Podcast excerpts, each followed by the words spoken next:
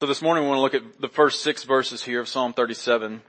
Uh, and I want to begin, before we look at the text, with, with a simple question. And it's a question that reflectively we should, we really should ask um, often of ourselves. And here's the question.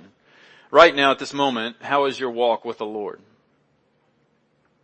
What is one word that you would use to describe your walk with Christ? Some words maybe would be vibrant, joyful, exciting, deep, growing, or some other words would be dry, apathetic, distracted, distracted, uh, stagnant, even rebellious. Do you love God with all your heart, soul, mind, and strength? Or do you just give to God a passing thought every now and then? These first six verses of Psalm 37, this text is in essence a pretty simple text and we're reminded in these six verses the, the of the basics of, of our spiritual walk with God, our vitality with God. And what these verses do is they, they serve for us as kind of a spiritual checkup. And th- think about what it, what this concept, this idea of a spiritual checkup means. We, we perform checks up, checkups on things that matter to us. We we go to the doctor for a checkup on a particular issue that we have or just a general health checkup because our health is important to us. We send our vehicles to mechanics so they can do checkups on them. We go to the dentist for a checkup. We meet with a financial advisor to do a checkup on our retirement savings account. We, we have contractors come in and do checkups on our home if, if there's something wrong. We ask these experts to come in and check on things to make sure that everything is, is in working order, is operating properly. And so this morning we want to let the Bible serve for us the purpose of doing a spiritual checkup. And so a few diagnostic questions before we look at the text. One, what is the condition of your heart toward God? What is the condition of your heart toward God? How do you feel in your relationship with Him? Another question, how much time do you spend with the Lord in word and in prayer? What occupies most of your thinking, most of your pondering, most of your mental bandwidth? What is it that you enjoy talking about the most? What has, or who has first priority with your stewardship, with your time, with your skills, with your money, with your possessions? Even right now in this moment, how do you feel about being here, being here right now? Is, are you here with a sense of anticipation and excitement, or are you here out of obligation? Are you here and thinking this is a dreadful inconvenience on an otherwise relaxing Sunday morning? And so let's let today's text be a mirror into which we can evaluate where we are with Christ and do a sort of spiritual checkup. So look at Psalm 37, starting in verse 1, we'll read through verse 6. Fret not yourself because of evildoers. Be not envious of wrongdoers, for they will soon fade like the grass and wither like the green herb. Trust in the Lord and do good. Dwell in the land and befriend faithfulness. Delight yourself in the Lord and he will give you the desires of your heart. Commit your way to the Lord, trust in him and he will act. He will bring forth your righteousness as the light and your justice as the noonday.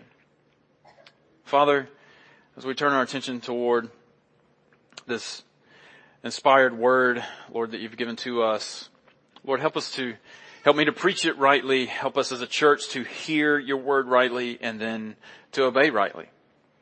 Father, we confess that we are weak and frail, always prone to go our own way and,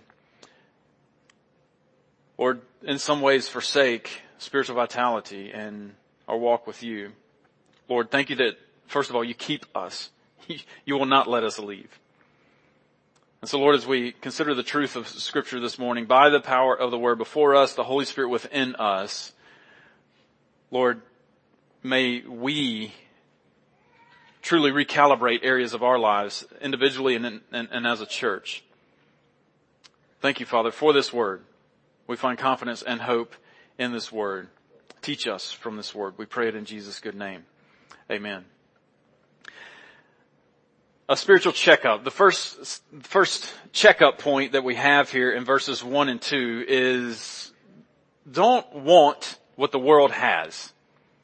Don't want what the world has. So David, David's writing, King David's writing this psalm and, and he, he begins this psalm and it's a constant contrast between what it seems like the world is having in terms of prosperity and, and benefit and good things and the righteousness of the saints. And so he begins this psalm just saying, fret not yourself because of evildoers, be not envious of wrongdoers. They will soon fade like the grass and wither like the green herb. So the first thing that he tells us is that we should not fret because we know that God's hand of providence guides all the affairs of our life. We should not fret because we know God's hand of providence guides all the affairs of our lives. And so when he says here in verse one, fret not yourself, it, it literally means don't get heated. Don't, don't get all worked up. Don't, don't work yourself into a tizzy over what's going on. And he comes and repeats the same thing essentially in, in verse 7 when he says, fret not yourself over the one who prospers in his way, over the evil man who carries out evil desires. And then in verse 8, fret not yourself, it tends only to evil. And so what's another word that, that carries the same idea, same connotation as the word fret here, that maybe is more common to the way, the words that we use? Worry.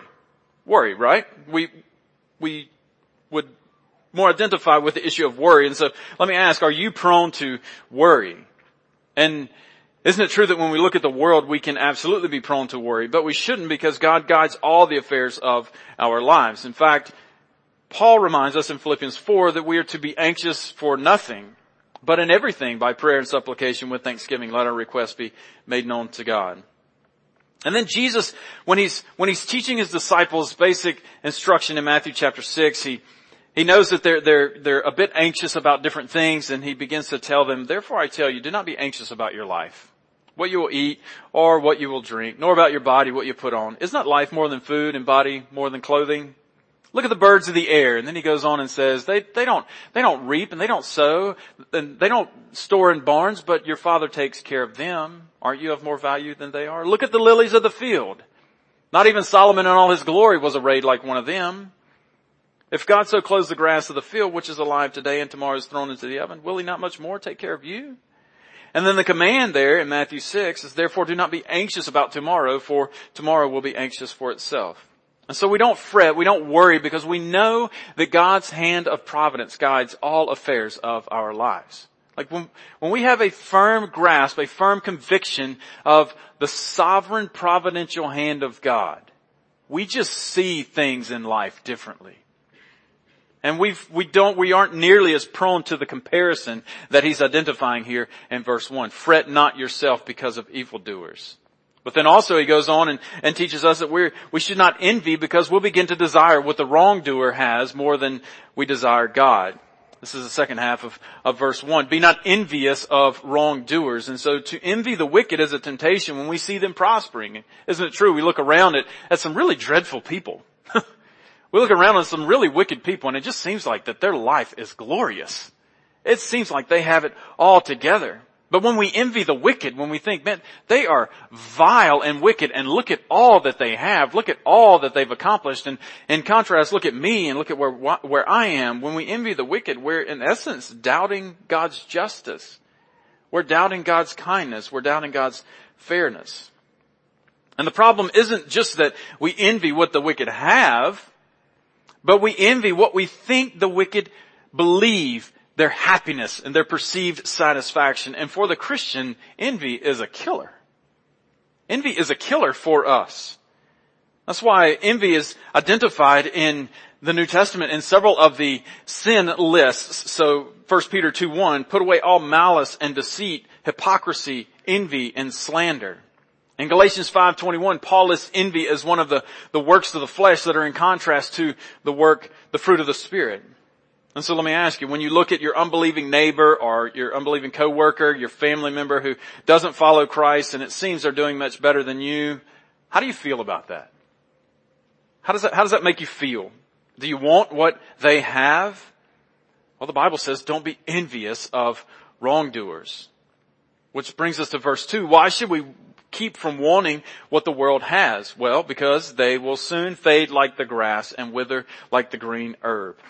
The evil, the wrongdoer will soon fade and wither. They don't have what we have in Christ. They might seem as if they have it all together.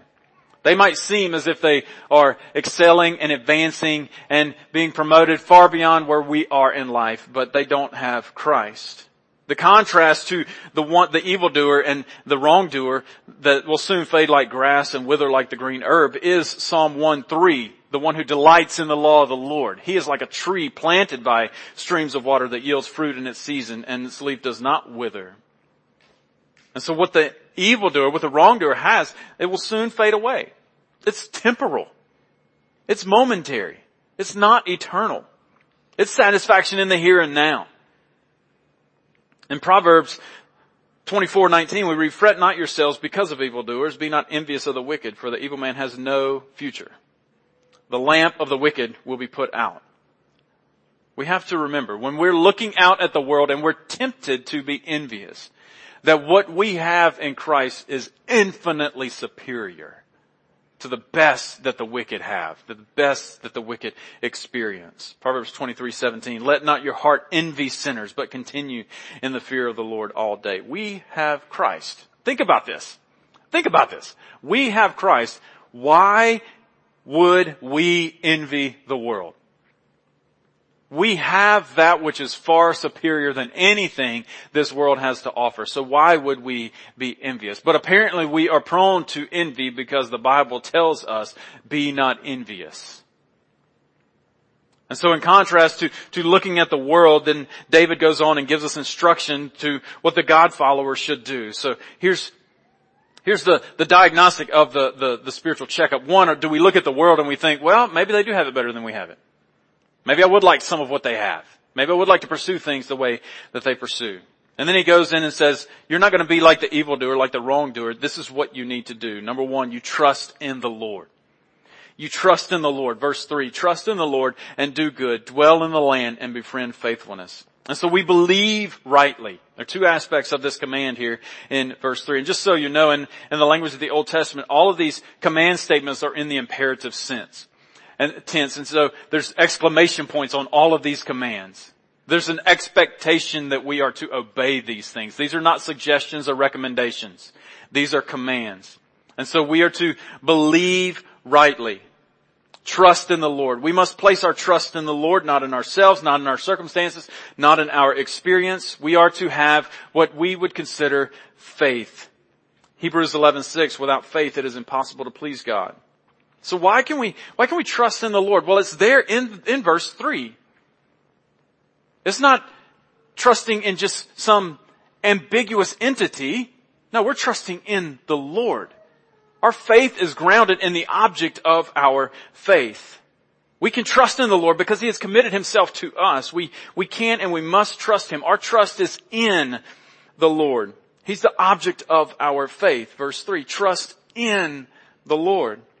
Isaiah 26, you keep him in perfect peace whose mind is stayed on you because he trusts in you. Trust in the Lord forever for the Lord is an everlasting rock. Familiar verses from Proverbs 3, 5 and 6. Trust in the Lord with all your heart. Don't lean on your own understanding. In all your ways acknowledge him and he will make your paths straight. And so the, David begins here with, with faith and, and for good reason. One, faith is difficult for us because we, and when we truly trust in the Lord, what we are doing is we are relinquishing our sense of perceived independence. Here's what I mean. We think that we run the show. We think that we call all of our own shots. And we think that we have it all together. And when we are placing trust in the Lord, what we are doing is we are declaring to ourselves and to the Lord that we are relinquishing all the independence that we think that we have. And we are declaring ourselves not independent from God, but we're actually declaring ourselves dependent upon God. And so for us to trust in the Lord, we are making a confession of need. And so it's difficult for us to relinquish our, our perceived independence, but also we're always tempted to look at our circumstances and not rely on faith. We're tempted to look at what is around us and not rely on faith and therefore trust in the Lord and do good kind of makes a little more sense when we think we look around us and we formulate a plan. We put together a strategy. We move, we just do what makes good sense. And oftentimes we do this without ever engaging faith. Without ever engaging faith. We're tempted to look on our circumstances and not rely on faith. This is a, an example of trusting in the Lord by contrast is when Jesus came walking, came walking on the water to the disciples in the middle of the storm, remember? He sent the, he, he fed the 5,000, taught a mass of people, sent the disciples out into the sea, and then a storm came. Jesus comes walking in the middle of the night. They think they're dying, but then somebody recognizes it, it's the Lord. And so what does Simon Peter do? Lord, if that's really you, bid me come and I'll come. And so Peter gets out and he starts walking on the water. Jesus said, come. Peter gets out and starts walking on the water. And so what does Peter do? When he sees the wind, he was afraid, Matthew 14, and beginning to sink, he cried out, Lord, save me. Jesus immediately reached out his hand and took hold of him, saying to him, and listen to what Jesus said to him, Oh, you of little faith, why did you doubt? Oh, you of little faith, why did you doubt? A great illustration of what it means to look at the circumstances of life and take our eyes off of the Lord and not live by faith, walk by faith. And let's be clear here, we only have the capacity to believe on God because of redemption that comes from Christ.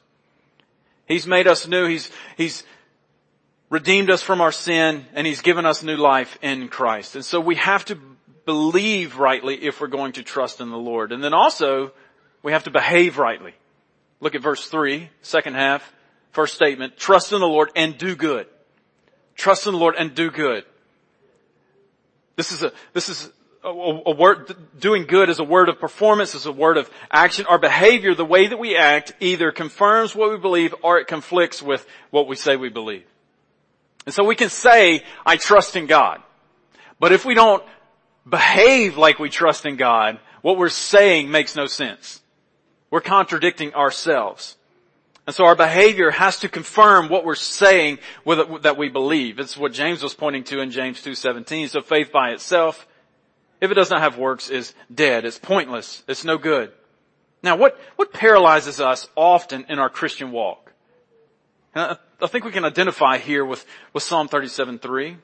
Fear and worry. Fear and worry often leave us paralyzed. Fear and worry often leave us paralyzed in our walk with Christ. If we're trusting in the Lord, however, we're to leave no room for fear, no room for worry. And what's the result of believing rightly and behaving rightly with, of trusting in the Lord and doing good? It's the second half of verse three, dwell in the land and befriend faithfulness. We get to feast on the riches of God's grace. Literally, it means, literally what, what, what the writer says here is he feed on faithfulness, be fed in truth, live securely in the safekeeping of God, enjoy safe pasture. And obviously the picture here is of the Lord as our shepherd. The Lord is our shepherd. He cares for us. He protects us. He provides for us. Brother and sister, do you really believe that the Lord loves you? Pause for a moment and just ponder the reality. The Lord loves you. If you are His, if you've repented and believed on the Lord Jesus, He loves you and He cares for you and He keeps you and He protects you. And so we trust in Him. We trust in the Lord and we do good. We dwell in the land and we befriend faithfulness. So the first thing we have to do is we trust in the Lord.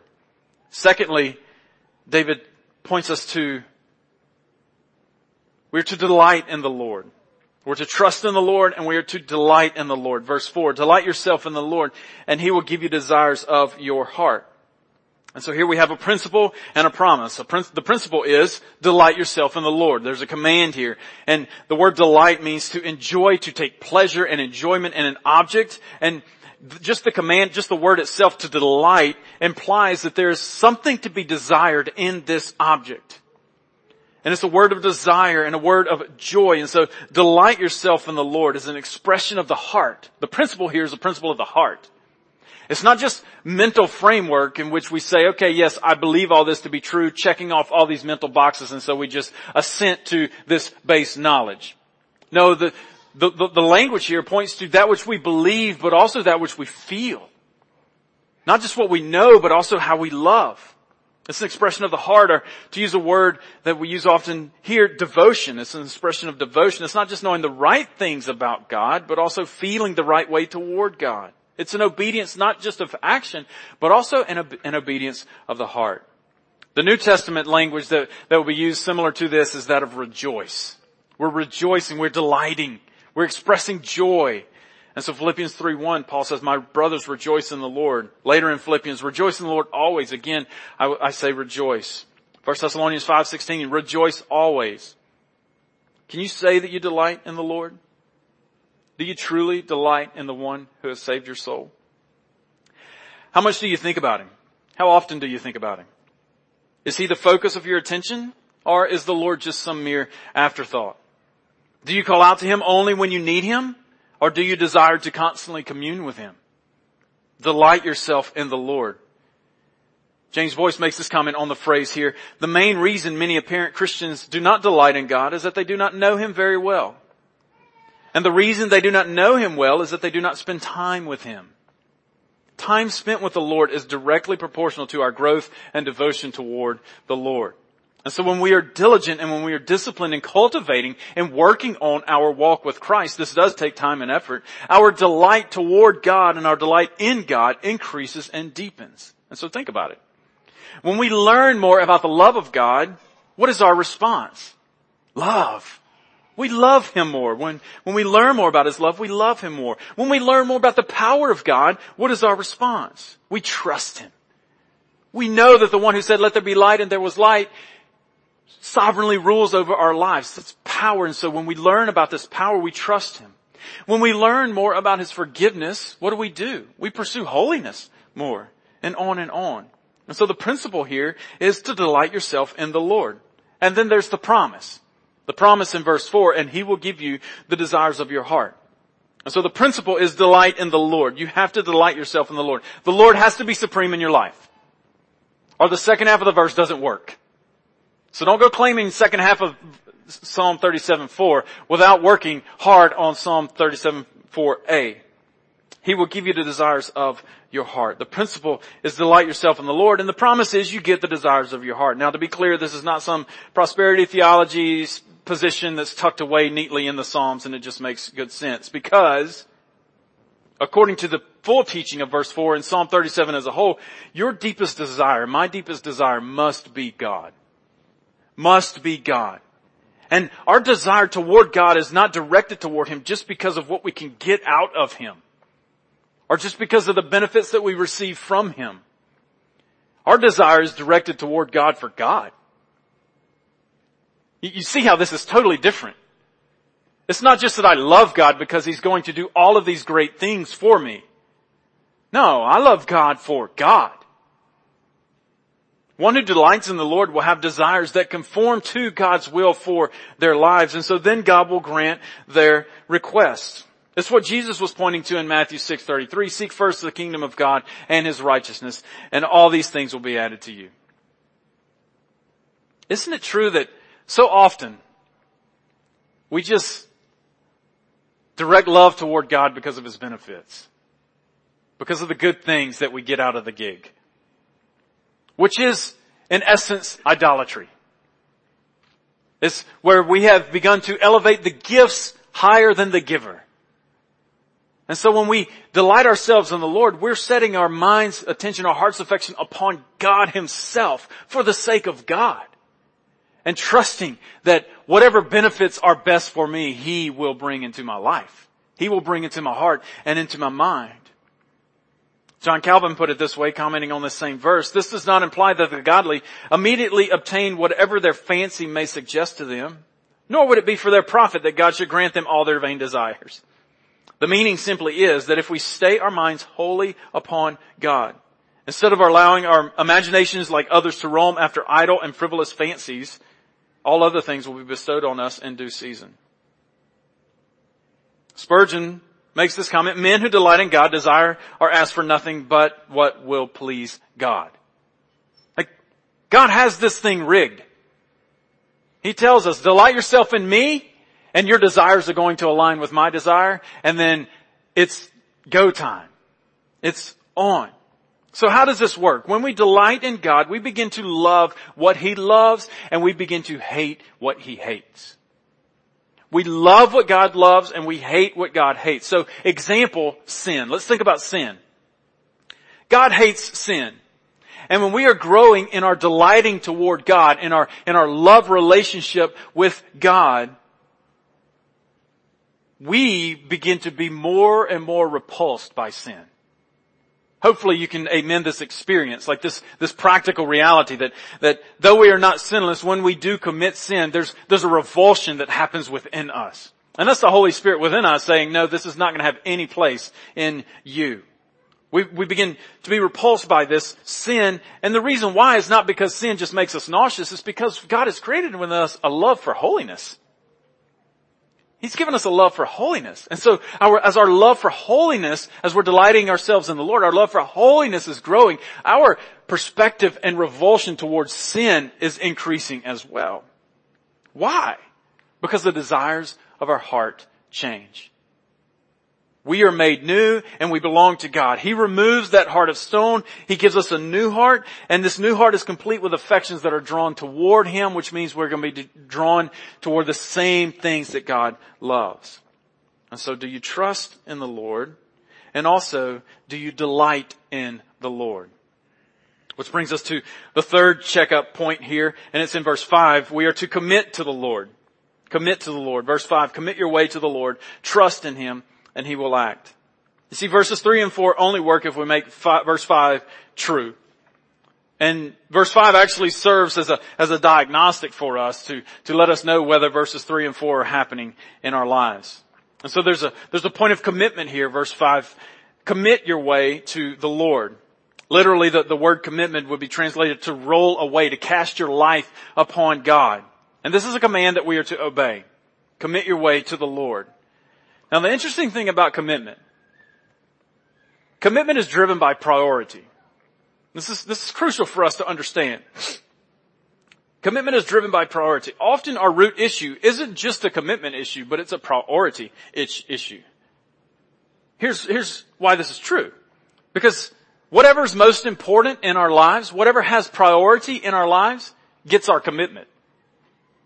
Right? And so when he says commit your way to the Lord, He's saying prioritize God in your life. God must have primary place in your life, in your mind, in your heart. And so that which is given commitment is that which we place priority on, we place value on as the most important thing in our lives or person in our lives. Commit your way to the Lord. So there's commitment, but there's also confidence here in verse 5. Trust in Him and He will act. He goes back to the same concept in verse 3, trust in the Lord. It says in verse 5, trust in Him and He will act. He comes back to this, commit your way to the Lord, trust in Him and He will act. When we trust in God, we can know and believe that He acts on our behalf. He, God is not passively in the heavens just watching things unfold in our lives. He's not sitting in His throne room and wondering what's going to happen next for you. He's not just sitting up there watching everything play out in real time. God sees past, present, future now, knows how everything is going to unfold, and is providentially working in the events of your life to bring most glory to the Lord Jesus. And so we have this confidence, this, this trusting in Him and He will act. He will act in the way that brings Him most glory. Psalm 55, 22, cast your burden on the Lord and He will sustain you. He will never permit the righteous to be moved. Proverbs 16, 3, commit your work to the Lord. Your plans will be established. All of our fear, all of our worry, all of our envy, all of our stress, all have one source. Lack of confidence in God. Lack of confidence in God. And hear, hear me clearly, I'm not, I'm not dismissing the reality of anxiety and fear and worry and guilt in our lives. Like, it's, it's a point of sanctification for us. Right? And on this side of heaven, we will wrestle, we will fight this fight until we are made new in Christ eternally. But at the, at the root of these issues is a lack of confidence in God. And so that's why he says, commit your way to the Lord. Commit your way to the Lord. Why not commit your way to the one who providentially reigns over all things to bring himself most glory?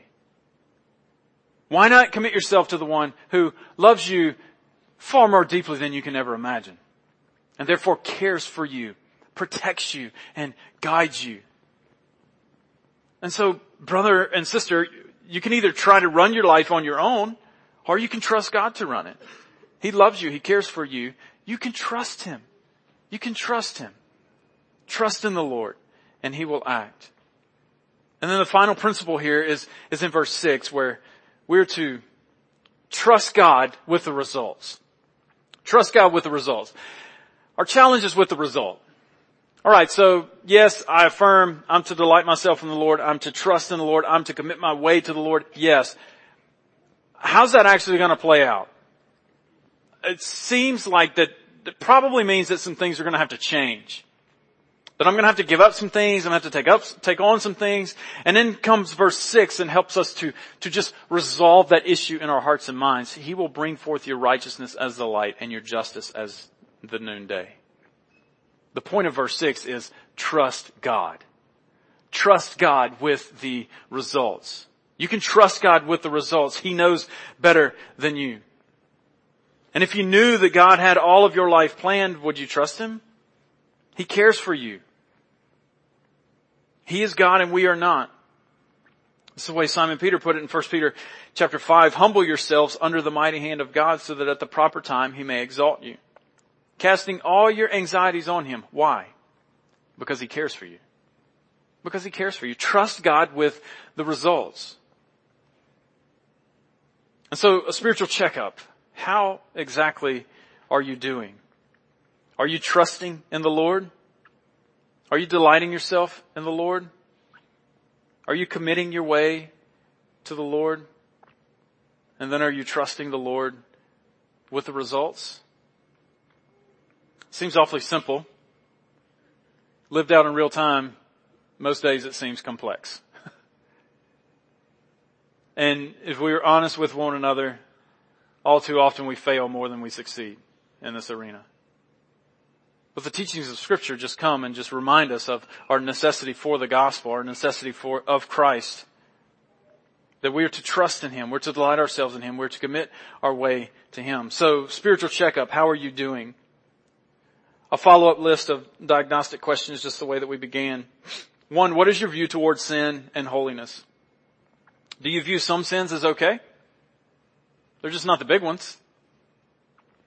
Well, if you view some sins as being okay, then you're not delighting yourself in the Lord.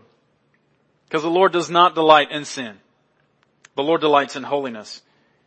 If your desire is to be free from all sin and to fight sin as hard and as diligently as you can for God's glory, then there's a good indication you're growing in holiness and delighting yourself in the Lord. What about your devotion time with the Lord? What does it look like? Does the devotion time with the Lord even exist? Do you spend time consistently in the Word and in prayer, communing with your Father who loves you? How, you, how do you feel toward the body of Christ, the church? How do you feel toward this one anotherness that, that God has put together here?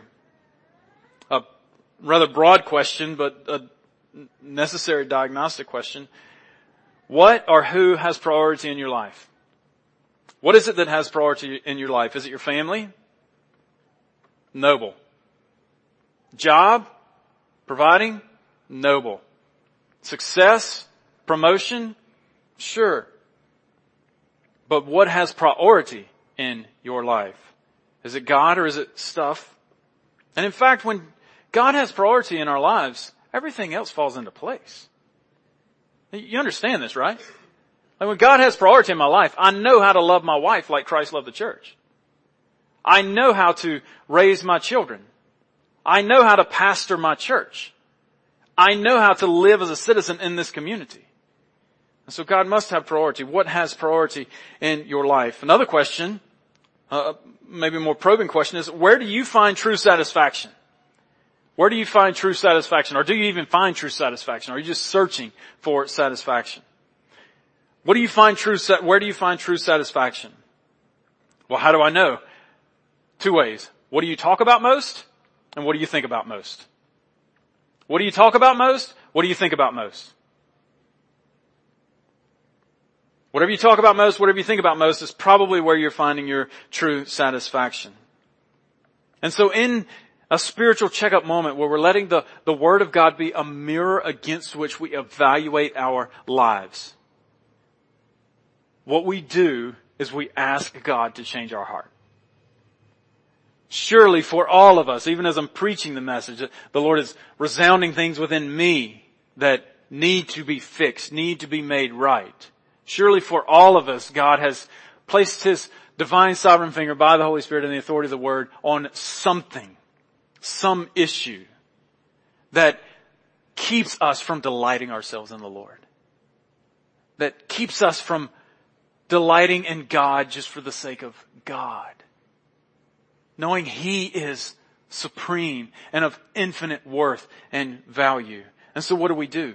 We repent. We ask God to change our hearts, to make us new in Christ yet again. Psalm 34, 8. Oh, taste and see that the Lord is good. Blessed is the man who takes refuge in him. Oh, taste and see that the Lord is good. Church, when we've, when we've truly tasted of Christ, when we have truly feasted on the riches of God's grace, I mean, just, isn't it true that everything else pales in comparison? We have this infinitely eternal spiritual feast before us in Christ. And still we're prone to go and chase after this other stuff. And to give priority where priority is not due. We are constantly placing idols in our lives. And God in His kind providence comes and crushes those idols. And sometimes He does that, sometimes He does that through circumstance, through bringing us through a, a situation. Sometimes it happens through a, a confrontation from a loving brother or sister. Sometimes it happens in a moment like this where we're all sitting under the teaching of the Word and the Holy Spirit is pointing out things in our lives of which we need to repent. And we all come to the common ground of dependency. Dependency. All of Psalm 37 verses 1 through 6 is about God. Exalting God. Glorifying God. And we are dependent on Him. And so here's, here's what we're going to do now. In a minute, I'm going to pray and then we're going to sing. And as we're singing, I invite us as a church to pray. And you're welcome to sing. Certainly it's a familiar song. You'll know the words. But you're also free to pray. And repent rightly. If the Lord has impressed upon you some particular issue that you need to repent about, then repent. But then also, you need to know that you're free to go to one another. If there's just an area in which you need help, that you just say, I need strength here. Will you pray with me? Like, we can move this way as we're delighting ourselves in the Lord. Because while you think that you're the only one who's following hard after Jesus, you're not. We all are. And by God's providence, we're all failing forward. And we fail forward together. And so if you, if you truly need someone to come alongside you and, and pray with you, pray for you, then, then do that. If, if you're paralyzed by worry or, or, fear, if you're entrenched in some sin, you don't have to divulge details. Just go to a brother or sister that you trust and know and just say, hey, will you pray with me? If you don't know anybody, just go to somebody and say, hey, will you pray with me? And we'll pray with you. Let's pray and we'll sing together. Father in heaven, Lord, we, we so need you. Lord, we are so quick to pursue our own path, knowing full well that when we pursue our own path, we're pursuing it for our own glory. And Father, we